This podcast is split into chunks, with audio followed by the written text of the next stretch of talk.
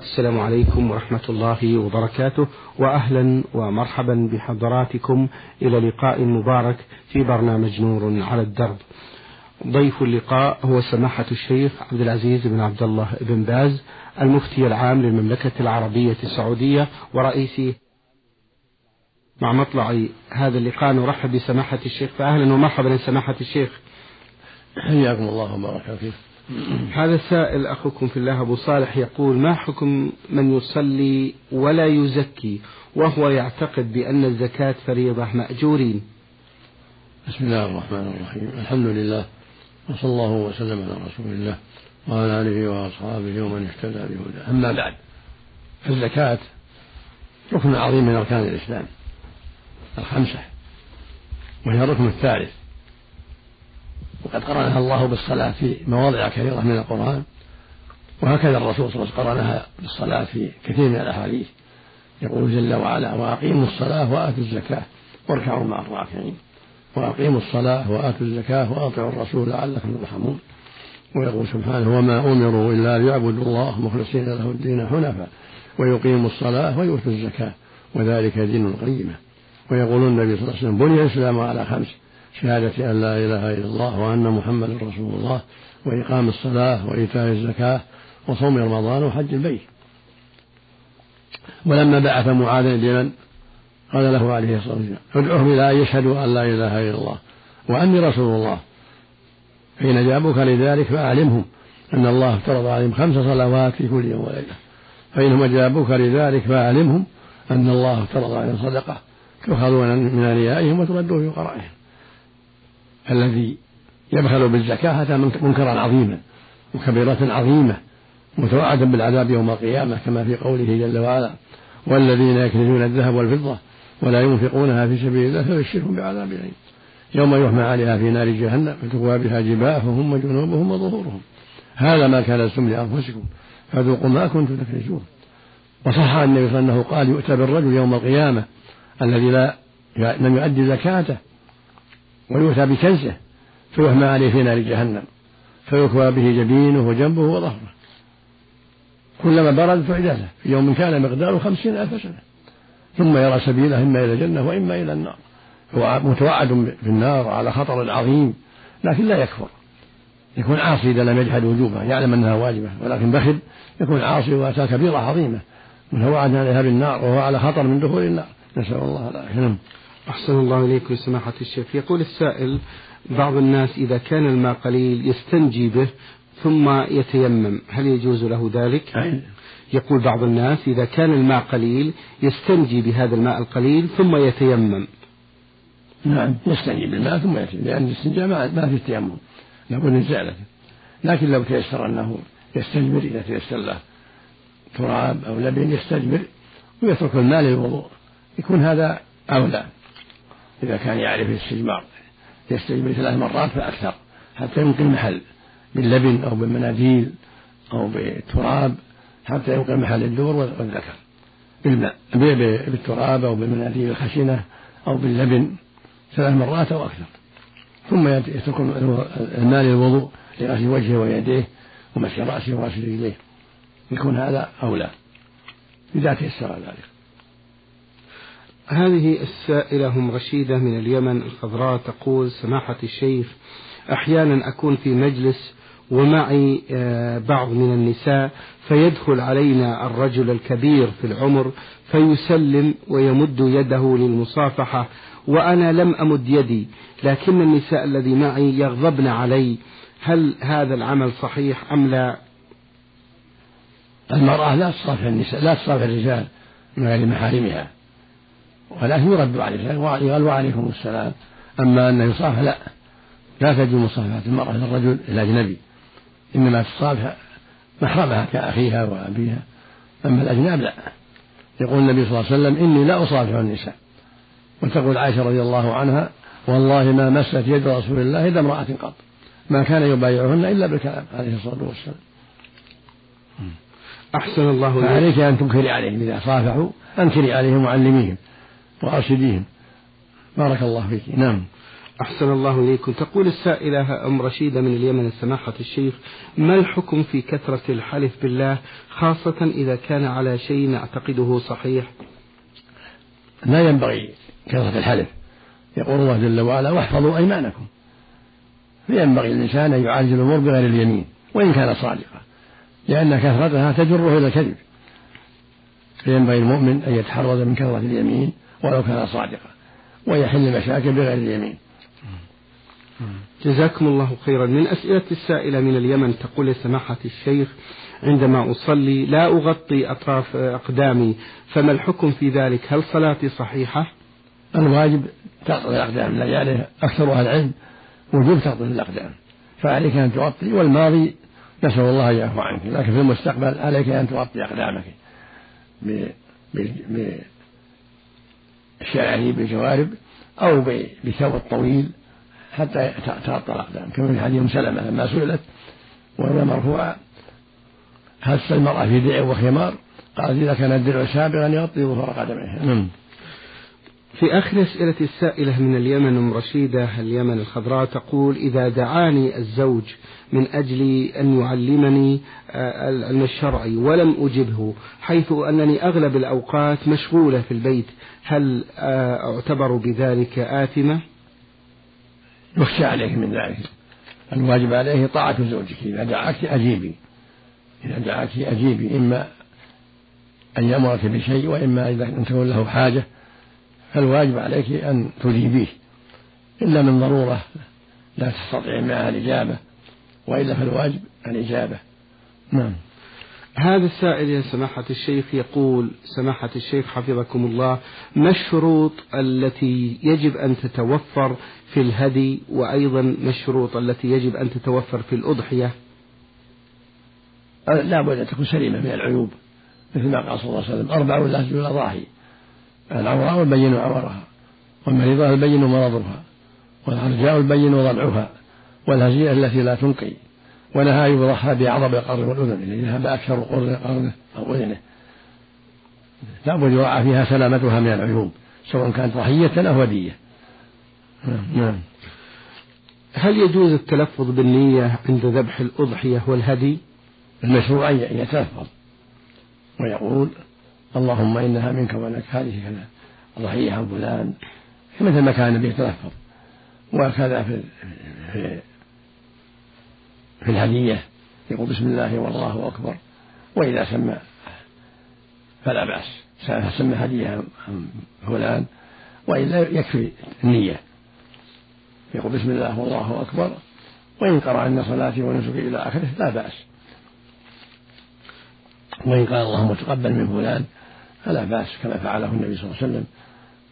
لكن لابد من التسمية. بسم الله. ولا أفضل يقول معها والله أكبر. بسم الله والله أكبر. أما الضحية فيقول عن فلان مثل ما قال صلى الله عليه وسلم محمد وآل محمد في الضحية. أما الهدي يكفي النية. الهدي يكون الهدي تمتع أو قران أو عن ترك واجب أو فعل محظور يكفي النية. ويقول بسم الله والله أكبر. هل الأضحية سماحة الشيخ هل الأضحية أفضل للحي أو للميت؟ وهل يشتركون سواء؟ الأضحية سنة. عن الحي والميت عنه وعن أهل بيته. أحياء وأموات. كان يضحي عن بيته. أحيائهم وأمواتهم. كان يضحي بكبشين أحدهما عن محمد وآل محمد والثاني عن من وحد الله من أمة محمد عليه الصلاة والسلام. فإذا ضحى الإنسان عنه وعن بيته والديه وزوجاته وأولاده كفى واحدة. وإن ضحى بأكثر فلا بأس. أحسن الله إليكم وبارك فيكم لسماحة الشيخ السائل خالد من القصيم. يقول سماحة الشيخ حفظكم الله ما حكم صبغ اللحية بصبغة سوداء قاتمة؟ لا يجوز صبغ اللحية ولا غيرها بالسواد. يقول النبي صلى الله عليه وسلم غيروا هذا الشيء واجتنبوا السواد. هكذا أمر صلى الله عليه وسلم. لما جاء إليه بوالد الصديق ورأسه ولحيته كالثلامه بياضا. قال لأبي بكر غيروا هذا الشيء واجتنبوا السواد. فلا يجوز تغيير الشيء بالسواد. لا من المرأة ولا من الرجل. لكن بالسواد مع الحمرة يكون بين السواد والحمرة. ليس بالسواد بل بين السواد والحمرة أو بالحمرة أو بالصورة. لا بأس. يقول السائل من القصيم سماحة الشيخ هل يجب أن نحترم وجهة نظر الغير في الأمور المباحة؟ مثل أن فلان آه، صوته آه، أو صوت آه، قراءته أفضل من الآخر خاصة وأن الناس لا يقتنعون برأي الآخرين إلا عند المشورة وليس في النقاش. لا بأس. على سبيل النصيحة فلان أحسن صوت أو أحسن ترتيل من باب النصيحة لمن يريد أن يستمع ويستفيد لا بأس بهذا. لا على وجه الغيبة أو الإنكار ولكن على بيان على سبيل البيان أن فلان أحسن قراءة من فلان أو أحسن ترتيلا من فلان حتى يستفيد منه من يريد سماع قراءته. جزاكم الله خيرا. سماحة الشيخ من أسئلة هذا السائل من القصيم يقول عندما تبت إلى الله وأحمد الله على ذلك من ذنوبي وهي عظيمة ندمت عليها ولكنني الآن وبعد مدة أصبحت لا أبكي عندما أذكرها ولكنني نادم جدا. هل هذه درجة من درجات الفتور؟ يكفي الندم ما ندمت عليها وأقلعت منها وعزمت أن لا تعود فيها هذه التوبة. ولو ما بكيت. التوبة شروطها ثلاثة الندم على الماضي والإقلاع من الذنب والعزم لا يعود فيه العزم الصادق. فإذا تمت الثلاثة تمت التوبة والحمد لله وكفر الله خطيئة. وإذا كان الذنب يتعلق بالغير فلا بد من الرابع وهو استحلال الغير أو إعطاءه حقه. إذا كان عندك مظلمة لإنسان إما أن تعطيه حقه وإما أن تستبيحه فإذا سامحك تمت التوبة. هذا الشرط الرابع. في من عنده حق للغير. نعم. سماحة الشيخ بعض الشباب يتحدث عن أعماله السابقة في المعاصي هل له ذلك وقد تاب منها؟ لا ينبغي التحدث بها بل يحمد الله لمن عليه بالتوبة ولا ينبغي يخبر الناس بذلك بل يحمد الله ويشكره الذي من عليه بالتوبة. نعم. حفظكم الله. كيف تدمع العين ويخشع القلب عند الدعاء أو التلاوة أو الصلاة؟ وما هي الأمور المعينة على ذلك مأجورين؟ من الأسباب المعينة على ذلك أن يذكر أنه بين يدي الله وأن وأنه يترك يترك كلامه وأن البكاء من خشية الله من أسباب المغفرة ومن أسباب دخول الجنة والسلامة من النار. يتذكر هذه الأمور حتى تخشع يخشع قلبه وتدمع عينه. يكون عند التلاوة قد أقبل على تلاوته خاشعا متدبرا يتذكر عظمة الله وكبرياءه وعظيم حقه. وعظم كلامه وأنه أفضل الكلام ويتذكر أن بكى من خشية الله من أسباب المغفرة ومن أسباب السلامة من النار. نعم. جزاكم الله خيرا وبارك فيكم. سماحة الشيخ يقول السائل كيف التحرز من شرار الإنس؟ جزاكم الله خيرا. يتحرز منهم بالبعد عن مخالطتهم. لا يخالط الأشرار ويبتعد عنهم حتى يسلم من شرهم. يحرص على صحبة الأخيار فمن حرص على صحبة الأخيار والبعد عن الأشرار سلمه الله من شرهم. أحسن الله إليكم يا سماحة الشيخ يقول السائل أولا في الفقرة الأولى ما هي حقيقة التوكل؟ وهل التوكل على الله يكون بالإلحاح بالدعاء مع كثرة الاجتهاد في فعل الصالحات؟ التوكل على الله والإعتماد عليه والتوكل إليه في أمورك كلها مع العمل.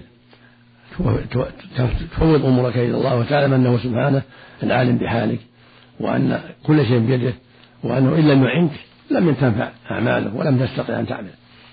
فتعتمد عليه جل وعلا كما قال تعالى وعلى الله فتوكلوا إن كنتم مؤمنين. تعتمد عليه في إعانتك وفي قبول عملك. تسأل تسأله العون والتوفيق والقبول. هكذا هكذا. مع فعل الأسباب. تعتمد على الله وتسأله العون والتوفيق مع البدار بالسبب. مع العمل مع الجد في العمل. كما قال النبي صلى الله عليه وسلم احرص على ما ينفعك واستعن بالله ولا تعجل أحسن الله إليكم وبارك فيكم. آه هذا السائل للبرنامج أرسل بمجموعة من الأسئلة. أخوكم آه حا سين نون. يقول يا سماحة الشيخ بأنه شاب يعيش مع أخيه المتزوج في بيت واحد والبيت لأبيه وزوجة الأخ تقوم بجميع الأعمال المنزلية وأيضا يسكن معهم الأم. هل يجوز له أن يعيش معهم في هذا البيت أم لا؟ نعم يعيش معه لكن لا يخلو بزوجة أخيه لا يخلو بها ولكن يعيش معه ولكن يبتعد عن الخلوة بزوجة أخيه لأنها ليست محرما له نعم. من أسئلته يقول يوجد بعض الناس الذين يقومون بأداء الصلاة ويكونون تاركين للصلاة في نفس الوقت.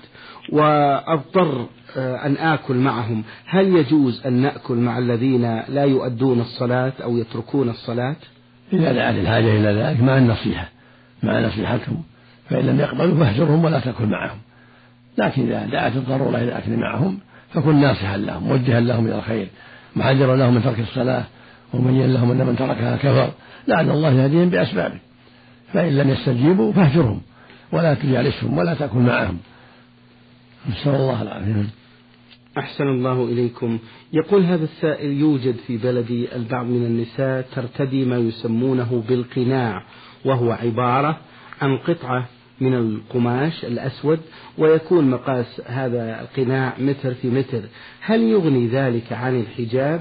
مع أنه يغطي الوجه ولكن تبقى اليدين ونصف الوجه العلوي. أفتونا يا سماحة الشيخ. لا بد من لباس يسترها كلها. يستر رأسها ووجهها ويديها عن الرجال سواء سمي قناع ولا غيره.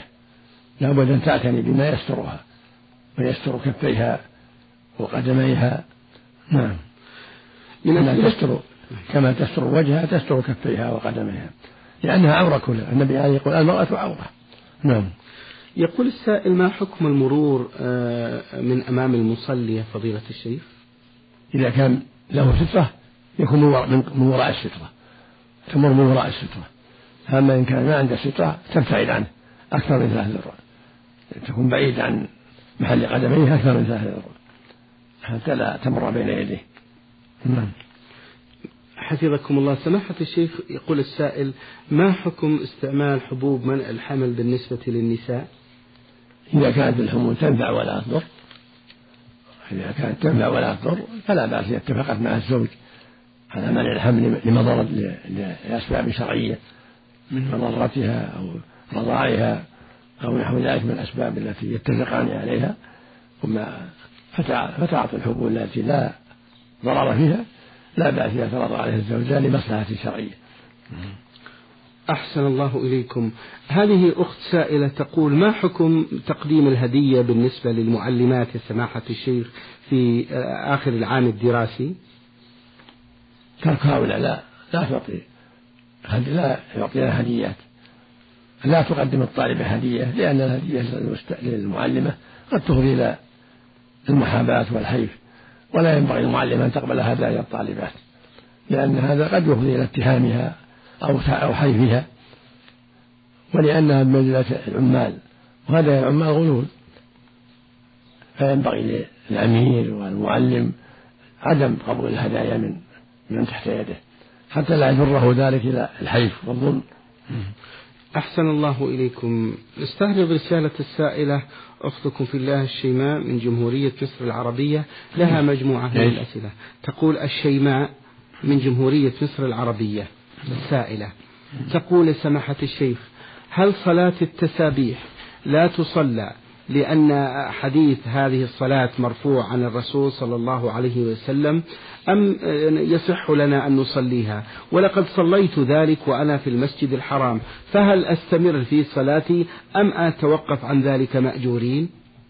صلاة التسابيح حديثها ضعيف فلا ينبغي لك أن تفعليها. حديثها ضعيف لا يصح. وصلي كالصلاة العادة من غير زيادة. بالفاتحة وما تيسر من الآيات والركوع والسجود كما كما تفعل في الفرائض نعم.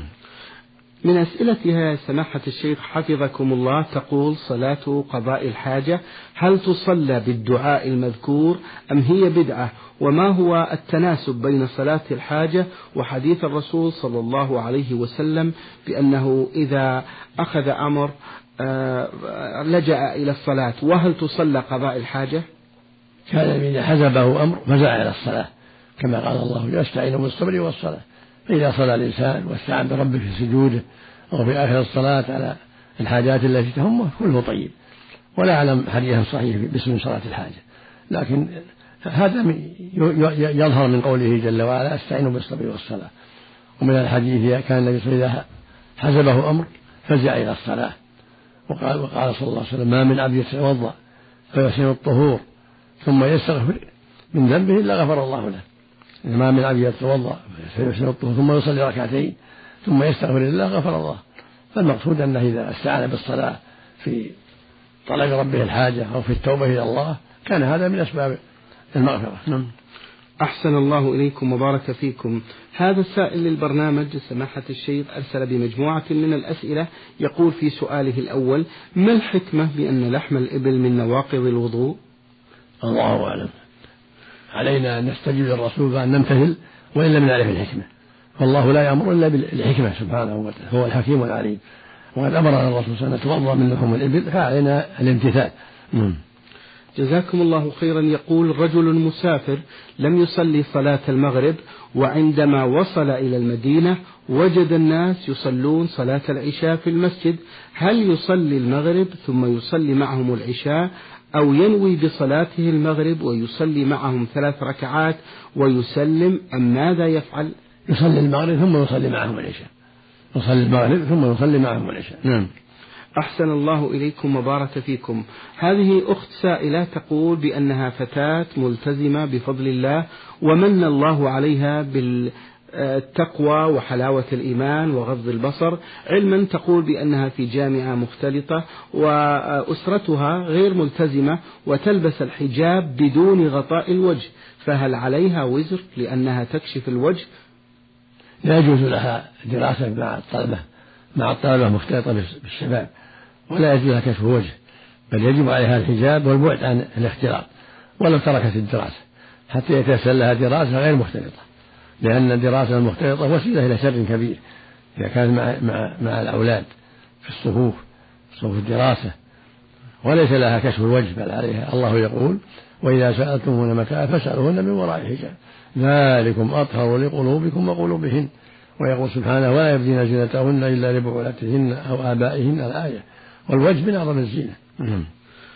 جزاكم الله خيرا. سماحة الشيخ الأخت السائلة تقول أرجو من سماحتكم بيان السنن الراتبة وغير الراتبة والنوافل وتوضيح هذا الأمر لأنه يلتبس علينا ما عدد هذه الصلوات مأجورين. السنة الراتبة 12 سنتين قبل صلاة الصبح وأربع قبل الظهر وثنتين بعدها وثنتين بعد المغرب وثنتين بعد العشاء 12 وإن صلى بعد الظهر أربعا كما صلى قبل أربعة هو أفضل. لقوله صلى الله عليه وسلم من حافظ على أربع قبل الظهر وأربع بعدها حرمه الله على النار. ويستحب له يصلي أربعا قبل العصر. تسليمتين لقول النبي صلى الله عليه وسلم رحم الله من صلى أربعا قبل العصر. ويستحب يصلي ركعتين بين الأذان والإقامة بعد أذان المغرب وبعد أذان العشاء ركعتين قبل الإقامة. لقوله صلى الله عليه وسلم بين كل آذان صلاة بين كل آذان صلاة ثم قال لمن شاء. قال صلوا قبل المغرب صلوا قبل المغرب. ثم قال في الثالث لمن شاء. ويستحب صلاة الضحى ركعتين أو أكثر أو أربع أو ست أو ثمان أو أكثر. سنة صلاة الضحى والتهجد بالليل. يصلي ما تيسر من الليل. ثلاث أو خمس أو سبع أو أكثر. والأفضل إحدى عشرة أو ثلاثة عشر كما فعل النبي صلى الله عليه وسلم في الليل. يسلم من كل اثنتين كما فعل النبي صلى الله عليه وسلم. لقوله صلى الله عليه وسلم صلاة الليل مثنى مثنى. فإذا خشي أحدهم الصبح صلى ركعة واحدة توتر له ما قد صلى. وفق الله الجميع نعم. اللهم آمين. أحسن الله اليكم شيخ. هل قراءة سورة ياسين قبل كل عمل لها فضل في قضاء هذا العمل؟ ليس لهذا أصل ما لها أصل هذا. فبدعة. نعم. أحسن الله إليكم وبارك فيكم. سماحة الشيخ هذا سائل يقول ما معنى كل قرض جر نفع فهو ربا. كل قرض يجر عليه نفع. إذا أقرضت زيد ألف ريال وأعطاك كسوة أو أهدى إليك فاكهة أو ما أشبه ذلك هذا من الربا. أو أسكنك في البيت بدون أجرة أو أعطاك السيارة تستعملها بدون أجرة هذا جر هذا من الربا. لأن أعطاك من أجل القرض. نعم.